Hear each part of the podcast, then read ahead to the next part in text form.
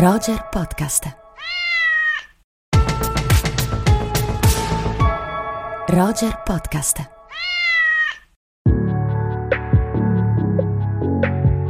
Amiche e amici di Roger, rieccoci. Questo è Rubik. Io sono Simone Spoladori e qui con me, come sempre, c'è Andrea Chimento, ciao Simone, ciao a tutti. Come stai? Tutto bene? Molto bene, molto bene. Tu?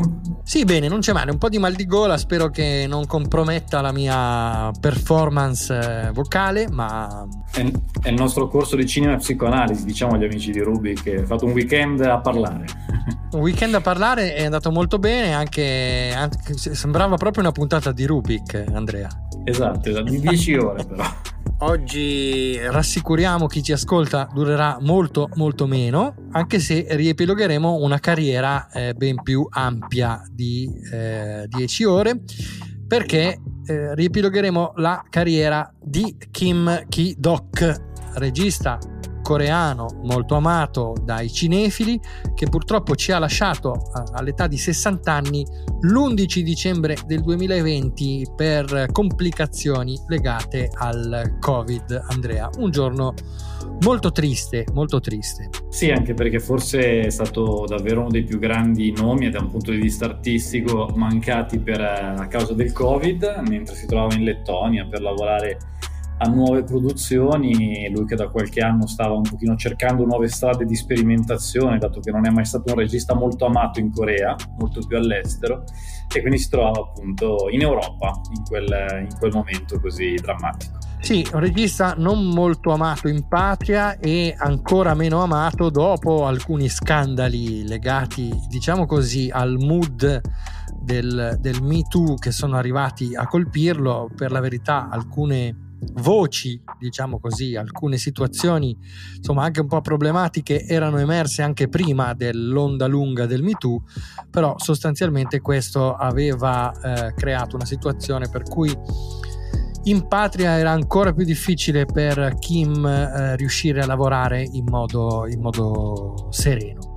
E infatti, eh, Andrea, perché parliamo di Kim Ki-duk? Perché a Rubik dedichiamo una puntata di Kim Ki-duk perché la pillola sarà dedicata al, al, film postumo di Kim Ki-duk che abbiamo visto a Venezia lo scorso anno, Call of God, e il film postumo è eh, girato quasi interamente al di fuori del, del suo paese. Esatto, arriva questa settimana in sala in una distribuzione che sarà abbastanza lieve, però insomma chi, chi ha amato questo autore così ha l'occasione di poter vedere ancora il suo nome sui titoli di testa di un film e credo sarà una grande emozione. Bene, allora Andrea, andiamo a ripercorrere, a ripercorrere la carriera di, di Kim. Eh, sono davvero tanti i titoli che abbiamo incontrato nei festival internazionali e che eh, ci hanno permesso di amare e di conoscere questo regista così insomma carismatico, pieno di talento, tra l'altro che ha anche una, mm, insomma, una vita prima di approdare alla macchina da presa anche molto avventurosa, diciamo e in linea con, con, il personaggio, proviene da una famiglia molto umile, ha una prima vita, diciamo così, da, da operaio, poi una sorta di svolta mistica e questa è una componente che rimarrà eh, molto, molto forte nel, nel suo cinema. Poi il trasferimento a Parigi, l'incontro con il cinema che passa prima dalla sceneggiatura e poi dall'esordio alla regia il film che lo fa conoscere in Occidente è L'isola del 2000, Andrea, un film che diciamo così non è proprio adatto a tutte e a tutti coloro che ci ascoltano. Non adatto ai deboli di cuore, si sarebbe detto una volta, un film ambientato all'interno di un villaggio sopra l'acqua, case che sono galleggianti all'interno di questo spazio, che è un qualcosa che in in Estremo Oriente si vede spesso in tante nazioni. lui va ad ambientare questo film in mezzo all'acqua per una questione anche profondamente simbolica, essendo un film che parla della vita, che parla di certi elementi inerenti anche al tema, diciamo così, della maternità e della femminilità, anche da un punto di vista prettamente erotico e sessuale. E questo film, oltre a essere una pellicola particolarmente violenta in alcuni suoi passaggi, con delle scene particolarmente forti, un film che mette subito in pratica due degli elementi fondamentali della sua poetica. Il primo è che è un film muto, l'isola, e molto spesso nel cinema di Kinky Doc non, non si parla, anche nei film successivi tanti personaggi sono muti. E poi il rapporto fondamentale di integrazione tra gli esseri umani e la natura circostante, che è un'altra delle tematiche che poi saranno presenti nei suoi capolavori, anche successivi. Dopo, eh, dopo l'isola, direi che il, il, insomma, il film successivo che raggiunge il che, raggiunge il mondo occidentale di cui possiamo parlare è questo indirizzo sconosciuto del, del 2001 che eh, come l'isola di cui abbiamo parlato finisce eh, dritto dritto alla mostra del cinema di Venezia anno 2001 sì un film in cui si perde se vogliamo un po' di quell'aura poetica del film precedente per entrare dentro un altro discorso che è quello politico Kinky Doc, come anche quello di altri cineasti coreani di questa grande new wave, tra cui c'è anche Park Chan-wook, di cui abbiamo parlato qualche settimana fa, insomma, con l'uscita di Decision to Live, è un cinema che va anche un po' a ragionare su questioni sociali e politiche importanti, a volte su ragionamenti attorno anche alla relazione tra Corea del Sud e Corea del Nord, che sarà un argomento presente nel suo cinema ampiamente, oppure anche all'interno, diciamo così, di certe situazioni socio-economiche particolarmente delicate difficili. Ecco, Indirizzo Sconosciuto apre un po' questo versante, che poi sarà un tema che, che, Kim affronterà molto anche in un film che poi a Venezia vincerà diversi anni dopo il Leone d'Oro, addirittura. Quindi siamo un po' su quella linea, parlo di Pietà, che poi magari affronteremo più avanti. Pietà, sì, sì, che affronteremo, che arriva, che arriva un po' di anni dopo. Sono eh, gli anni questi, sempre nel 2001 arriva Bad Guy, che è insomma, un altro film piuttosto, piuttosto violento, piuttosto intenso. E il film però che davvero trasforma il nome di Kinky Doc in un, in un nome noto presso il pubblico di cinefili anche diciamo quello non necessariamente festivaliero, perché è un film che trova una distribuzione, una distribuzione molto più importante e ottiene un successo di pubblico molto più consistente, anche per certi versi anche un po' sorprendente, è, eh, arriva nel 2003 ed è primavera, estate, autunno, inverno e ancora primavera, Andrea. Un film apparentemente, direi Andrea, ma solo apparentemente distante da quel cinema della crudeltà a cui siamo stati abituati negli anni precedenti con gli altri film di Kinky Doc che siamo riusciti a vedere. Perché dico apparentemente? Perché in realtà nella rappresentazione dell'ineluttabilità, della ciclicità della, della natura c'è di fondo una impietosa crudeltà anche in questo film. Assolutamente sì, questo è un film a cui io sono molto molto affezionato perché è stato diciamo un po' il tassello finale per me di cercare di voler lavorare nell'ambito della critica cinematografica, proprio un film che quando l'ho visto mi ha aperto una grande passione per il cinema dell'estremo oriente e per l'analisi del film in generale. E io avevo 18 anni quando, quando è uscito e mi è sembrato davvero qualcosa di mai visto un po' lo penso ancora onestamente, è uno dei, dei film che io metterei davvero in una grande anche classifica dei, delle pellicole più importanti del nuovo millennio e forse non solo. Ed è un film che parla del ciclo dell'esistenza, che ne parla ancora una volta con un linguaggio quasi unicamente muto. È un film che parla di momenti felici e spensierati, ma anche di terribili ombre, di terrificanti ombre che poi si annidano sul tema della morte. È un film di cui mi piacerebbe parlare a lungo, ma mi contengo chiaramente per le tempistiche, però mi piace ricordare giusto l'inizio, proprio la prima inquadratura, certo. ovvero una porta senza pareti che si apre all'interno verso un lago in cui c'è in mezzo un tempio e questa porta che non ha pareti, che non servirebbe in una logica concreta, diventa invece una metafora spirituale dell'ingresso in un altro mondo che poi sarà quello del film. Ecco Andrea, un film intriso di spiritualità lo è anche il successivo, un film in cui si affaccia, si affaccia, diciamo che ritorna uno dei temi più rilevanti del cinema di, di Kim, che è il tema eh, del sacrificio, e mi riferisco a La Samaritana, film del 2004. Andrea che si aggiudica l'Orso d'Argento alla Berlinale. Sì, un film in cui Kim torna a ragionare soprattutto su personaggi femminili, è un qualcosa che va già realizzato in alcune delle sue pellicole anche iniziali, tra cui anche L'Iso, è un film con una protagonista femminile, La Samaritana è un film che mette insieme, diciamo così, un aspetto molto cruente, molto profano, che si collega anche un po', diciamo così, alle dinamiche della prostituzione, che è un tema anche questo in lui molto diffuso, a dei collegamenti spirituali, diciamo religiosi, anche proprio in un senso senso letterale del termine, in un, in un contesto un po' che mescola proprio sacro, sacro e profano, facendoli forse non tanto scontrare, ma più che altro incontrare. Ecco. Facendoli incontrare in una maniera che tu hai anticipato prima, eh, pietà. Ecco, diciamo che da questo momento in avanti nella, nella carriera di Kim tutti i film sembrano convergere in quella direzione, cioè l'incontro tra il sacro e il profano, il personaggio femminile che diventa un personaggio eh, via via sempre più connotato da caratteristiche salvifiche, fonda- fo- eh, votato al, al sacrificio e eh, in questo senso si arriva e si passa dal, da Ferro 3 film del 2004 presentato sempre alla mostra del cinema di Venezia. Ora Andrea ti pongo un quesito prima di chiederti che cosa pensi di Ferro 3. Ferro 3 è un film che è piaciuto tanto, è piaciuto tantissimo e che eh, ha ulteriormente consolidato la fama di Kim presso il pubblico dei cinefili occidentali.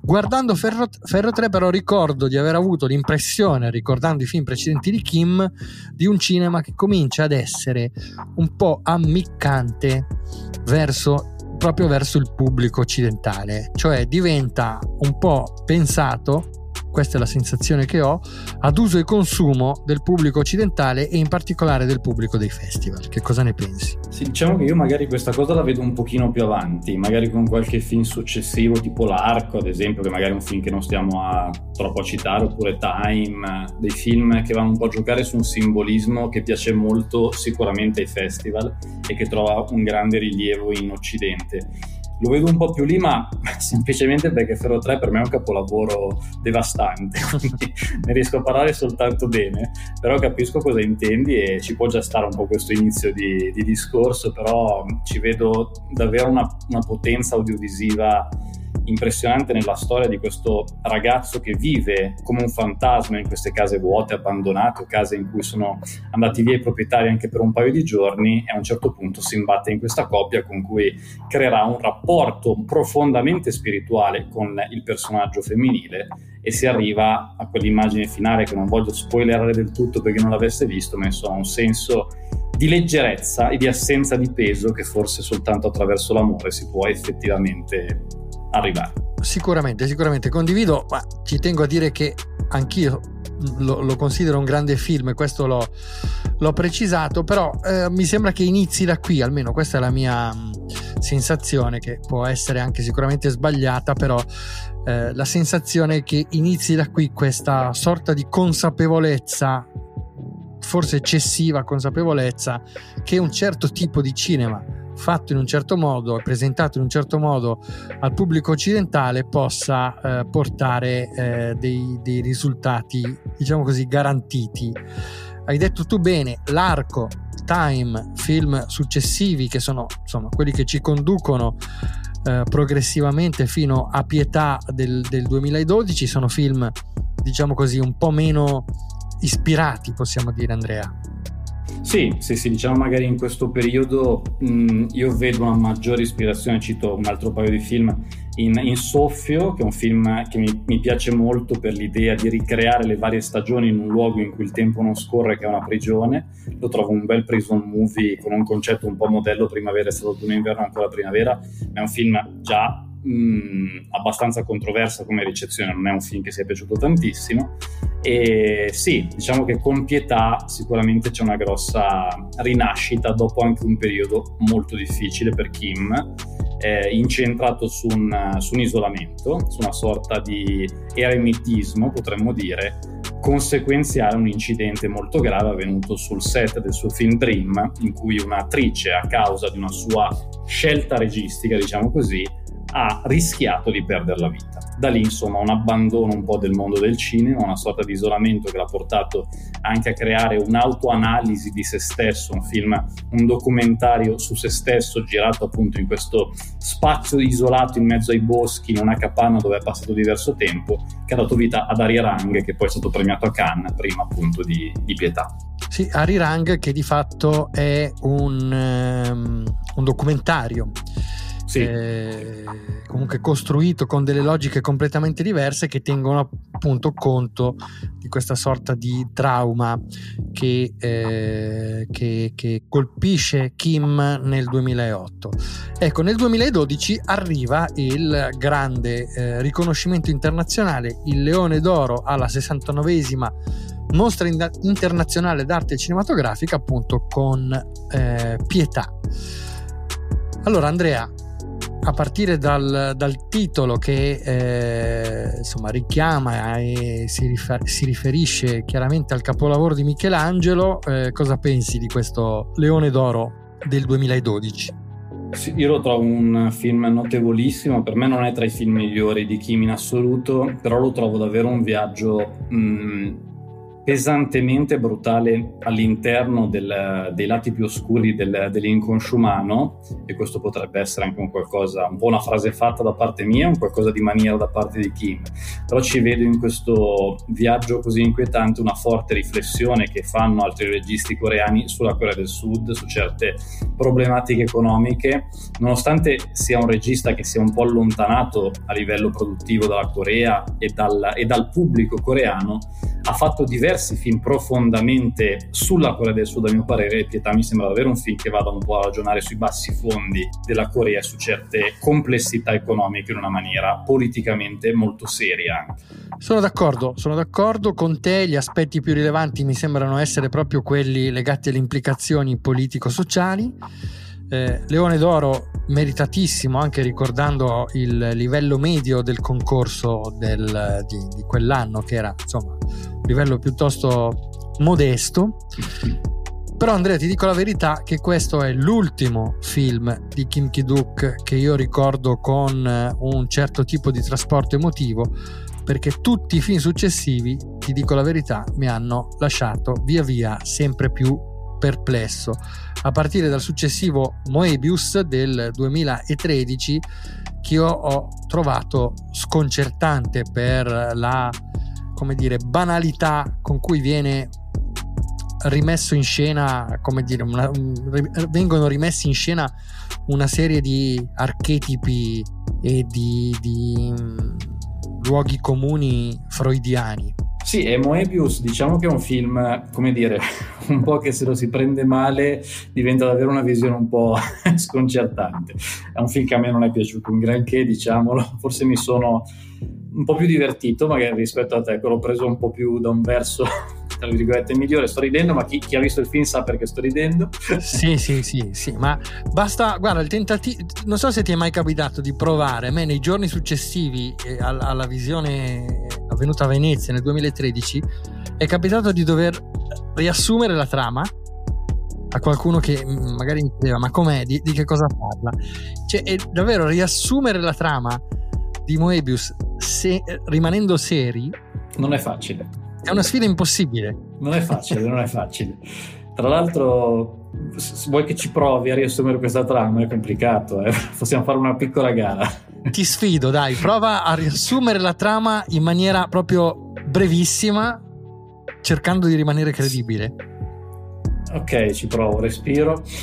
Allora, diciamo che c'è una, una donna, sì. una donna che soffre per i continui tradimenti da parte del marito e in questa serie di tradimenti si inserisce a un certo punto anche il figlio di questa coppia che assiste all'ennesimo tradimento del padre, a quel punto la figura materna mette in atto un piano diabolico, ovvero punire il suo compagno, punire il marito, evirandolo. Mi fermo qui. No, Mi fermo così non vale perché... Troppo facile. Troppo facile, cioè almeno devi dire che... Vado, vado avanti, non ci riesce, non ci ma, riesce. Ma, e, è qui che ti ma, voglio, ma...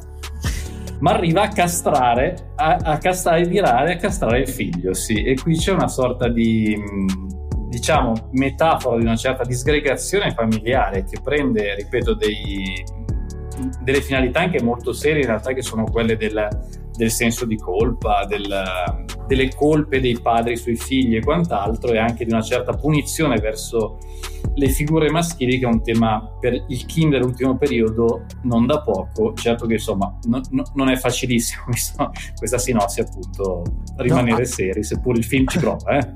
Il film, il film ci prova ma non ci riesce anche perché dobbiamo dire che la madre oltre ad avere virato il figlio decide di inghiottire il pene appena eh, tranciato e quindi quando ecco, si tenterà non, sape- non, sapevo se volessi che, se potevo dirlo questo ma l'hai detto tu quindi sono contento. No perché sennò non, ca- non si capisce perché lo, lo, sconcerto. Lo sconcerto poi dipende anche da che cosa succede quando si decide di riattaccare un pene a questo figlio eh, va bene fermiamoci qui. Comunque io credo che questo sia l'inizio della fine sì, diciamo che l'inizio di questo ultimo periodo sicuramente meno, come dire, meno stimolante e in cui Kim è anche un po' meno stimolato, in cui prende piede per, diver- per diversi film successivi una materia di tentativi sperimentali poco riusciti. Secondo me i film successivi a Moebius sono davvero quelli peggiori della carriera di Kim. Parlo di One on One, di Stop, che sono anche pellicole non uscite in Italia.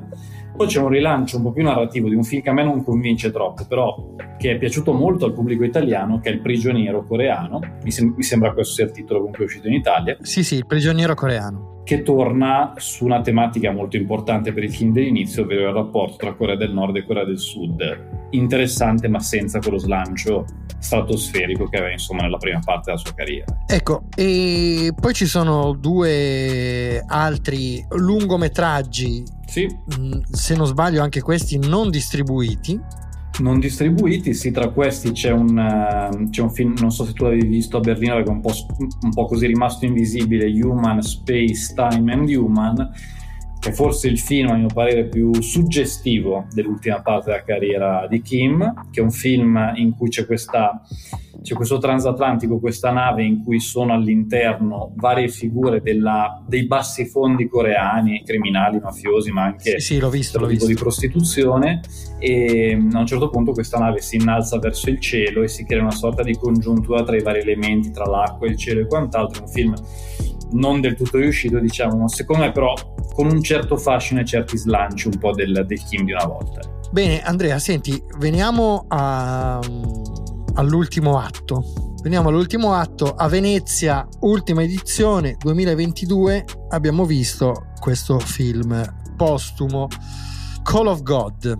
Sì, che è un film piccolissimo come produzione, film girato in bianco e nero con uh, videocamere digitali diciamo di, bassa, di basso livello, tra virgolette, insomma per capirci, insomma con un film davvero a budget zero o quasi.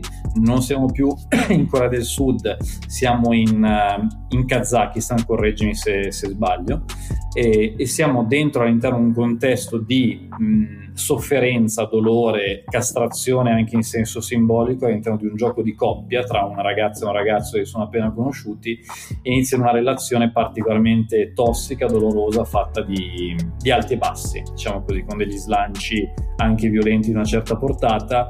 È un film che io trovo, poi magari ne parliamo nella pillola, ma molto vivo, vibrante, è un film secondo me anche con dei lati emozionanti pur chiaramente con una matrice produttiva, narrativa, stilistica bassa.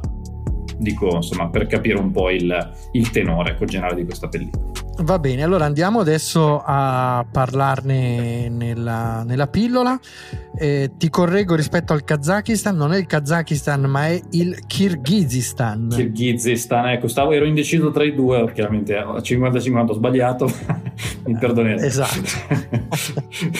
Detto questo, direi Andrea che per quanto riguarda il Rubik canonico ci salutiamo qui e adesso ti lascio in compagnia del, delle nostre ascoltatrici e dei nostri ascoltatori per un focus su Call of God di Kim Kiduk. Call of God è il, la chiamata dal cielo, il titolo italiano di questa opera postuma di, di Kinky Doc, che è stata girata in Kirghizistan poco prima della sua morte, l'anno precedente, lui che è mancato nel dicembre 2020, una morte in Lettonia causata dal Covid. Il titolo di questo film, diciamo, visto un po' quello che è successo, è un titolo che sicuramente ci lascia anche aperte, come dire, delle porte di collegamento quasi, quasi metafisico, come se questa chiamata dal cielo fosse poi effettivamente arrivata per, per Kim. Di cosa parla questo film? Che è un piccolo film in bianco e nero girato con mezzi di basso livello, lo dico senza chiaramente alcun, alcuna offesa. Parla di un, di un, ragazzo, di un giovane scrittore che si innamora di una coetanea incontrata per strada e questa relazione si svilupperà tra passione, sesso, ma anche sofferenza, gelosia, andando a mescolare il tema del sogno e quello della realtà. È un'opera dal taglio quasi sperimentale, con, delle, con dei versanti versanti quasi allucinatori, per non dire allucinanti anche per come si vanno a sviluppare certe dinamiche. Il film riprende una certa crudeltà dei rapporti umani che Kim aveva messo in scena in diverse sue opere precedenti, come L'Isola, come Bad Guy, come La Samaritana o anche Ferro 3, dove la violenza e la passione si andavano un pochino a combinare in un'unica grande danza audiovisiva in cui questi elementi appunto diventano qualcosa di unico. Le limitazioni di budget sono tante, però nonostante la produzione appunto bassa e si vede anche un po' di questa carenza produttiva, è un film che riesce a essere molto vivo, molto pulsante, un film sincero a mio parere, che ha qualche passaggio poco riuscito indubbiamente, ma nella sua complessità è un'operazione intensa e da non sottovalutare, come se fosse anche una sorta di atto d'amore di chi nei confronti della sua carriera precedente, perché ci sono tantissime delle sue tematiche, oltre a quelle che abbiamo citato anche un discorso spirituale che per lui è sempre stato fondamentale. Questo atto d'amore, diciamo così, nei confronti della sua carriera, ricco di spunti anche interpretativi, mi sembra comunque un film assolutamente da consigliare per portare avanti anche delle ulteriori riflessioni e interpretazioni attorno a un regista, a un cineasta il cui cinema è sempre stato effettivamente da interpretare il simbolismo è tanto, gli spunti molti, le domande sono più delle risposte, ben venga questo film nelle nostre sale, pur appunto con i suoi limiti come dicevamo, per affrontare insomma anche un bel dibattito al termine della visione.